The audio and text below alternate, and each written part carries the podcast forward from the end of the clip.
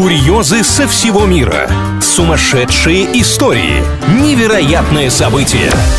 Новостная шелуха на Правильном радио. Всем привет, с вами Илья Андреев. Впереди подборка новостей о реально произошедших странных, нестандартных ситуациях. Стартуем с номинации «У страха глаза велики». В Польше пенсионерка вызвала полицию, чтобы те спасли ее и соседей от опасного животного. В обращении женщина отметила, что существо, похожее на игуану, несколько дней следит за ними с дерева, и жители боятся открывать окна, чтобы это нечто не напало. Стражи порядка не могли оставить людей в беде и поспешили на помощь.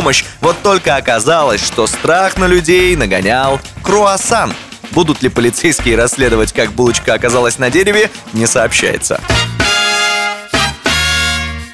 И еще немного гастрономии в номинации «Не все то золото, что блестит». В Подмосковье для призеров и победителей детского турнира по самбо не нашлось медалей. А вот креатива у организаторов было не занимать. Вместо бронзовых, серебряных и золотых наград юным спортсменам вручили сушки на нитках. Мол, радуйтесь тому, что есть, а то у проигравших вон вообще только дырка от бублика.